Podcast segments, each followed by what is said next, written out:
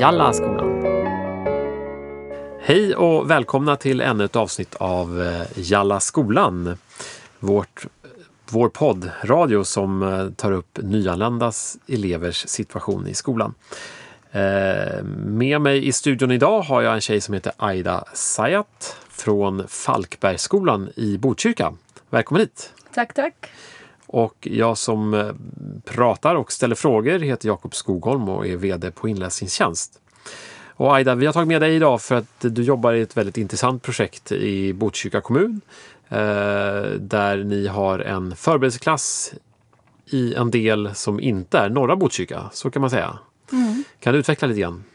Ja, jag, som sagt, jag heter Aida Zayat och eh, jag jobbar på Falkbergsskolan en, um, med högstadieelever senare i år. Va?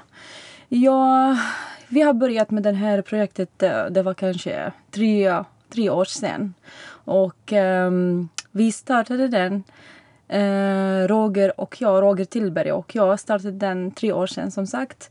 Och vi jobbar både med arabisktalande elever och vi undervisar alla skolämnen. Och det unika för att fylla i här då, det, det som är speciellt är att den här Falkbergsskolan ligger i Tullinge som är en del av Botkyrka men Tullinge mm. har väldigt få nyanlända elever i sitt område. Oh. Medan inom Botkyrka och då norra Botkyrka så finns det väldigt många elever. Eh, mm. och de här som då går i din klass de kommer företrädesvis från norra, norra Botkyrka. Botkyrka. Ja. Ja, och de, eh, de bussas till skolan de flesta. Uh, för att um, som sagt, det var politikerna som bestämde att det ska vara en förberedelseklass just där i Tullinge på Falkbergsskolan. För att eh, eftersom eleverna ska få mera möjligheter för att um, utveckla sina kunskaper och språk. Va? Mm. Ja. Mm. Så att eh, principen är att eh, ett fåtal får man ändå säga elever som noga utvalda eller lyckligt lottade från, från norra Botkyrka får då med buss ta sig till, eh, till Tullinge mm. och, och egentligen börja skolan där istället. Då. Ja. Um, hur, hur väljs de här eleverna ut? För att det, jag vet att det, det är inte alla elever från norra Botkyrka som hamnar här utan hur, hur går urvalsprocessen till? Är det elevens val eller? Uh, det, mottagningsenheten där i, uh, i Hallunda. Det finns en rektor där som heter André Andrevic. Det är, det är han som är ansvarig för hela förberedelseklasser va? och nyanlända. Och uh, han får träffa föräldrarna och sånt och sen uh, det är föräldrarna som bestämmer om sina barn ska börja eller gå i en skola som ligger nära boendet eller om de ska satsa lite mer och uh, se, uh, deras barn får busskjuts eller taxiskjuts till Tullinge istället. Mm. Det är föräldrarna som bestämmer egentligen. Ja, mm. uh, och kan ni ta emot alla elever som vill komma, emot, komma till er eller är det liksom man får stå i kö så att säga?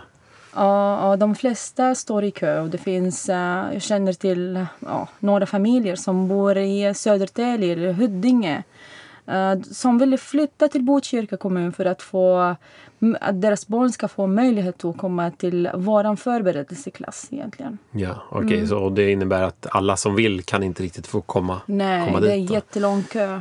Mm. Men, men eh, resultatet då? Ni har, ni har jobbat med det här i tre år mm. eh, på det här sättet. Och vad, vad, kan ni se för resultat? Eh, är det positiva utfall om man så säger? Ja, vår förberedelseklass i Falkbergsskolan um, har visat att den gjorde succé uh, genom resultat, genom de här eleverna som började i vanliga klasser och uh, våra gamla elever som började på gymnasiet. Eh, de lyckas och eh, de sökte som alla infödda svenska elever till nationella program och de lyckas fortfarande med sina studier. De mm. har höga betyg fortfarande. Ja.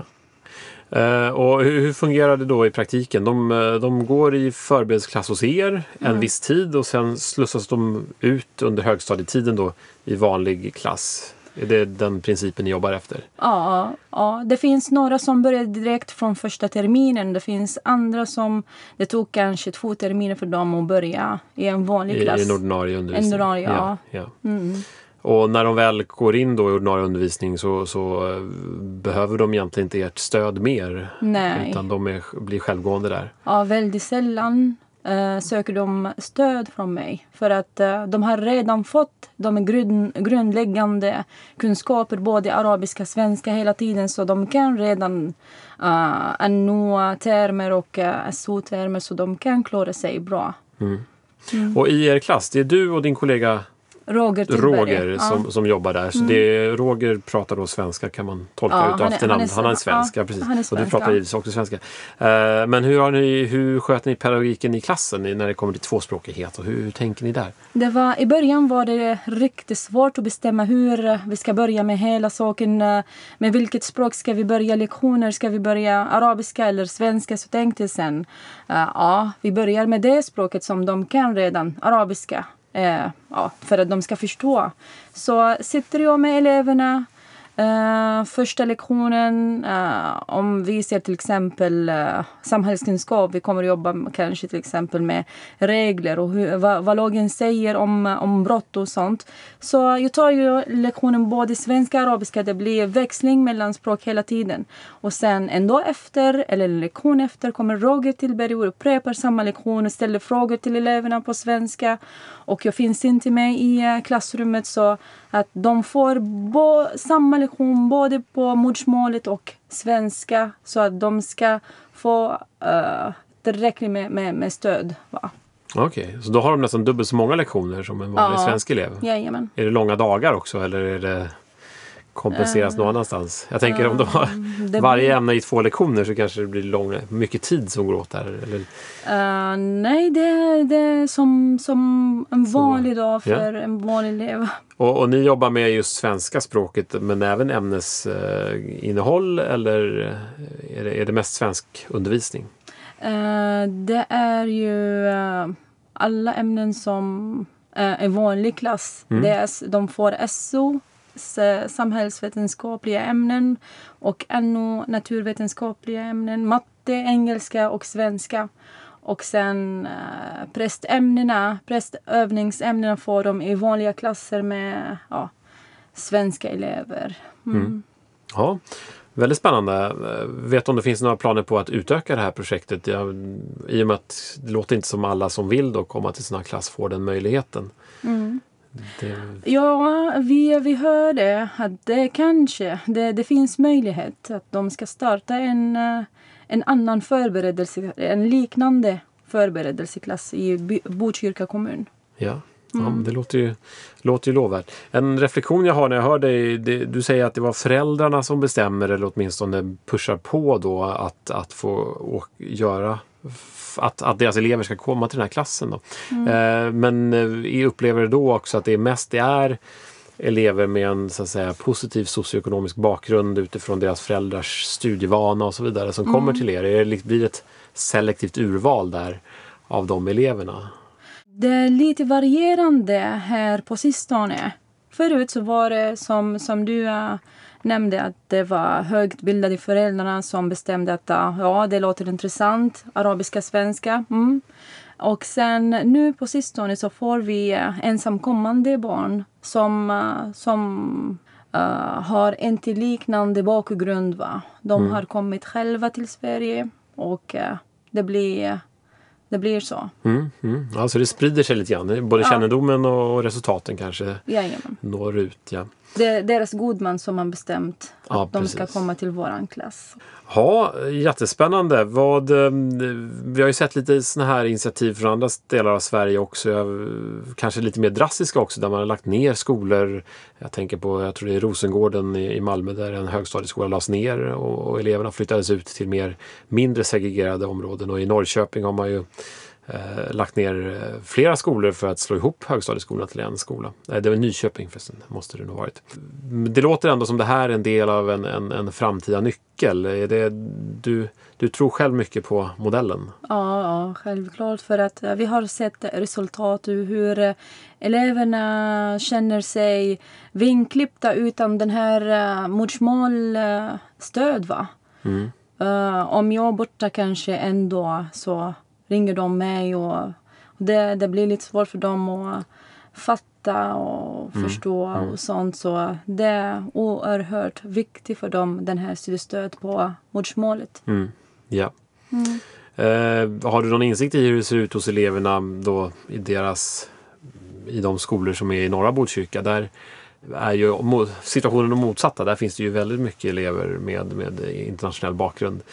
Eh, jobbar de också tvåspråkigt i de klasserna? Vet du det? Eller är det... Ja, ja, som jag vet så eh, får de studiehandledning, de här eleverna kanske en gång i veckan, en timme.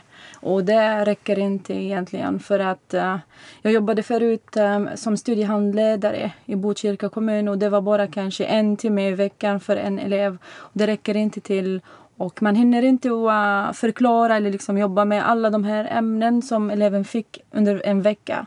Så ja, det är lite begränsat där för dem. Ja. Ja, väldigt intressant. Jag tror ju själv mycket på den här modellen och det är väl många som gör. Ibland känner jag att jag saknar lite politiskt initiativ men det är väl någonting som Botkyrka då visar på att man faktiskt kan göra saker på både kommunal nivå om man inte vill vänta på, på farbror staten. Därmed skulle jag vilja tacka för att du kom hit. Tack. Jätteintressant att höra mer och hoppas att det blir en till liknande klass i kanske någon annan skola i Botkyrka så att, som kan ta lärdom av detta och hoppas att det finns fler kommuner och skolor ute i landet som kan eh, kopiera den här eh, modellen som uppenbarligen bevisar sig eh, fungera. Så tack för din tid Tack själv. och tack alla lyssnare som lyssnade. Vi är snart tillbaka med en ny sändning i Jalla skolan och eh, till dess får ni hålla till godo. Hej då!